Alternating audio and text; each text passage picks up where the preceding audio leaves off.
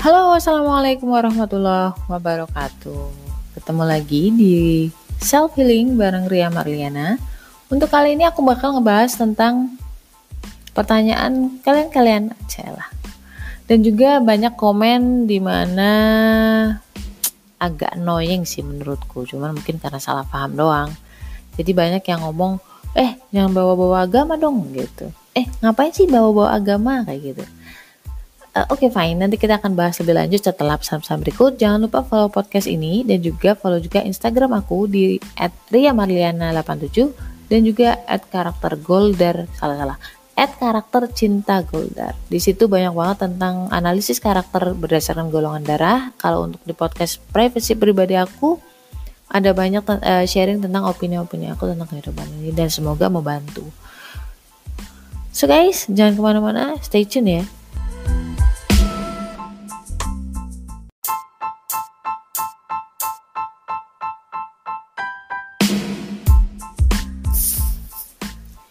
Oke, balik lagi ke podcast self healing bareng Ria Marliana di topik yang eh ngapain sih bawa-bawa agama gitu. Agak uh, annoying. Cuman karena mungkin orang nggak paham aja menurutku sih. Jadi banyak orang komentar seperti ini karena mungkin mungkin ada banyak kenangan buruk uh, dari orang-orang tertentu, orang yang mengaku beragama tetapi sifatnya tidak mencerminkan agama tersebut.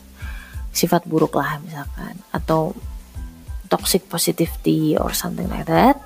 Kamu bisa juga search apa itu toxic positivity yang pasti kadang orang bawa-bawa agama tetapi efeknya nggak baik atau tujuannya nggak bagus menghina seperti itu atau macam-macam lah padahal Rasul nggak pernah ngajarin hal seperti itu ya kebayang dong kalau misalkan Rasul itu nyebelin Islam gak mungkin ada sampai sekarang. Ya for your information saya Islam dari lahir tetapi ketika saya beranjak SMA saya mulai mencari kenapa saya harus jadi muslim dan kenapa uh, dan saya terus terang agak agak cari beberapa sedikit referensi untuk agama-agama lain gitu. Kenapa saudara sayang itu non kayak gitu gitu. Dan kenapa saya harus muslim gitu? Which is jadi seorang muslim itu nggak gampang karena harus puasa harus sholat dan semua harus teratur. Yang mana aku dulu nggak kayak gitu. Oke okay guys balik lagi. Kenapa sih bawa-bawa agama? Oke. Okay. kalau di salah satu surat ya mungkin ini juga setiap orang sholat pasti membaca ini ketika kita bilang bahwa uh, Inna solati wa nusuki wa mahyaya wa mamati lillahi rabbil alam. Jadi uh, ada statement seperti sesungguhnya solatku, ibadahku, hidupku dan matiku hanyalah untuk Allah, Tuhan seluruh alam. Dan ini ada di Quran surat Al-An'am ayat 162. Dan dari situ saya paham bahwa agama itu tidak akan terlepas dari kehidupan kita. Uh, jadi gini, secara lahir naluriah seorang manusia ketika lahir dia harus menuhankan sesuatu. Karena dalam batin mereka mempertanyakan kenapa aku harus hidup, kenapa aku harus lahir dari uh, di dunia ini, ken terus ke mana lagi nanti aku pulang, tujuan hidup saya tuh apa? Itu hal-hal yang naluri itu pasti ada kayak gitu. Cuman ada yang mengakui, ada yang nggak mengakui, ada yang memikirkan, ada yang nggak memikirkan kayak gitu-gitu. Jadi uh, agama adalah landasan paling mendasar sebenarnya, karena uh, agama itu dijadikan landasan untuk apa ya bertindak atau bersikap buat para pengikutnya gitu loh.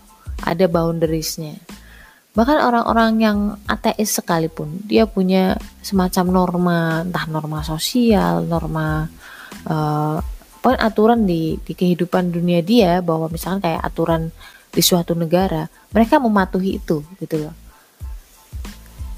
Bahkan mereka mematuhi logikanya sendiri kayak gitu. Jadi tetap ada hal yang secara otomatis diikuti oleh manusia. Nah, pusing gak tuh ya intinya bahwa sebenarnya agama itu hal yang paling mendasar bahkan lebih mendasar dari cara cara didik orang tua kita Itu agama sudah mendidik kita dari sebelum kita lahir. Itu makanya hak paling mendasar bagi kita dalam menentukan pilihan-pilihan dari dalam hidup kita. Ngomong apa sih? Ya pokoknya dalam setiap permasalahan kita pasti dijat, uh, menghadapi banyak pilihan dan kita akan menjatuhkan sebuah pilihan didasarkan pada sesuatu. Dan bagi penganut agama, dia mendasarkan itu dari nilai-nilai yang diajarkan di agama tersebut. Pusing gak tuh? Jadi kalau ada orang yang bersikap baik, nggak seharusnya ngomong kayak gitu. Karena hidup dia itu ya memang untuk agama. Agama dan diri dia itu nggak akan terpisah. Kalau ada orang yang bersikap nggak baik, baru boleh komen jangan bawa-bawa agama. Why? Karena agama nggak pernah mengajarkan hal yang jelek. Yang jelek itu tuh orangnya. Nah, itu baru dipisah. Kalau orangnya baik dan menjalankan sesuai perintah agama ya jangan dibilang kayak gitu. Itu mah kamu sensi aja.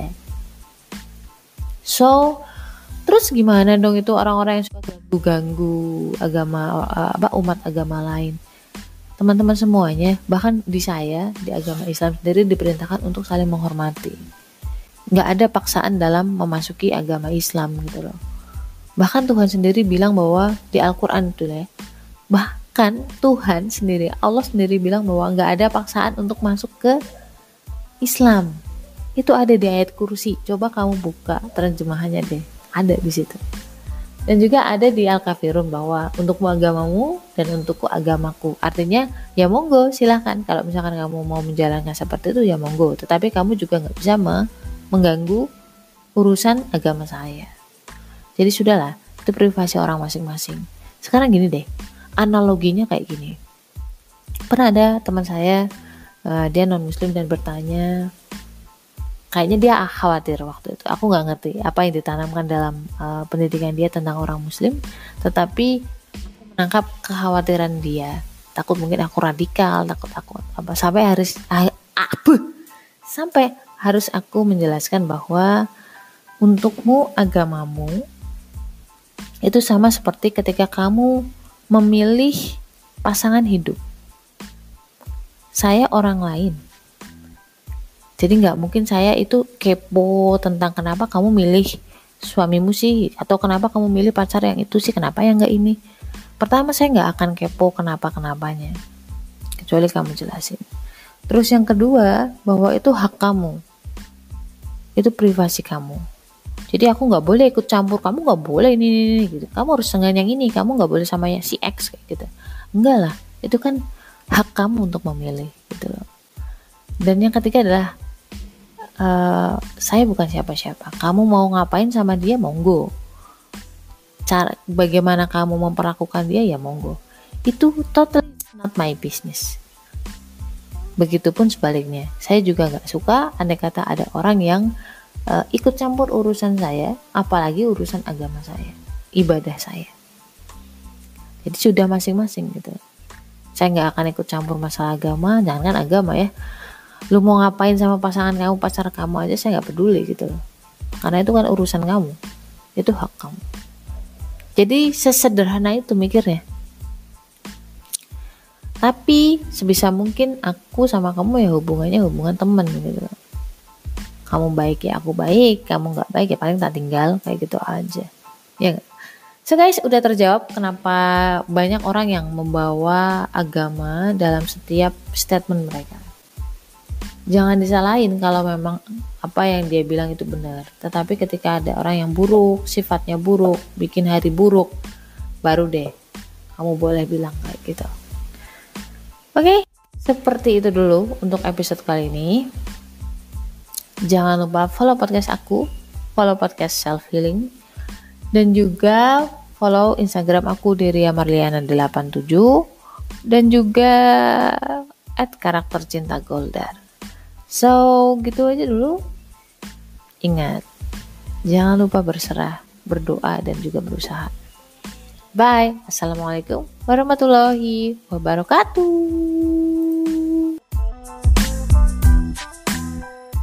Punya masalah, curhatin aja di podcast Self Healing.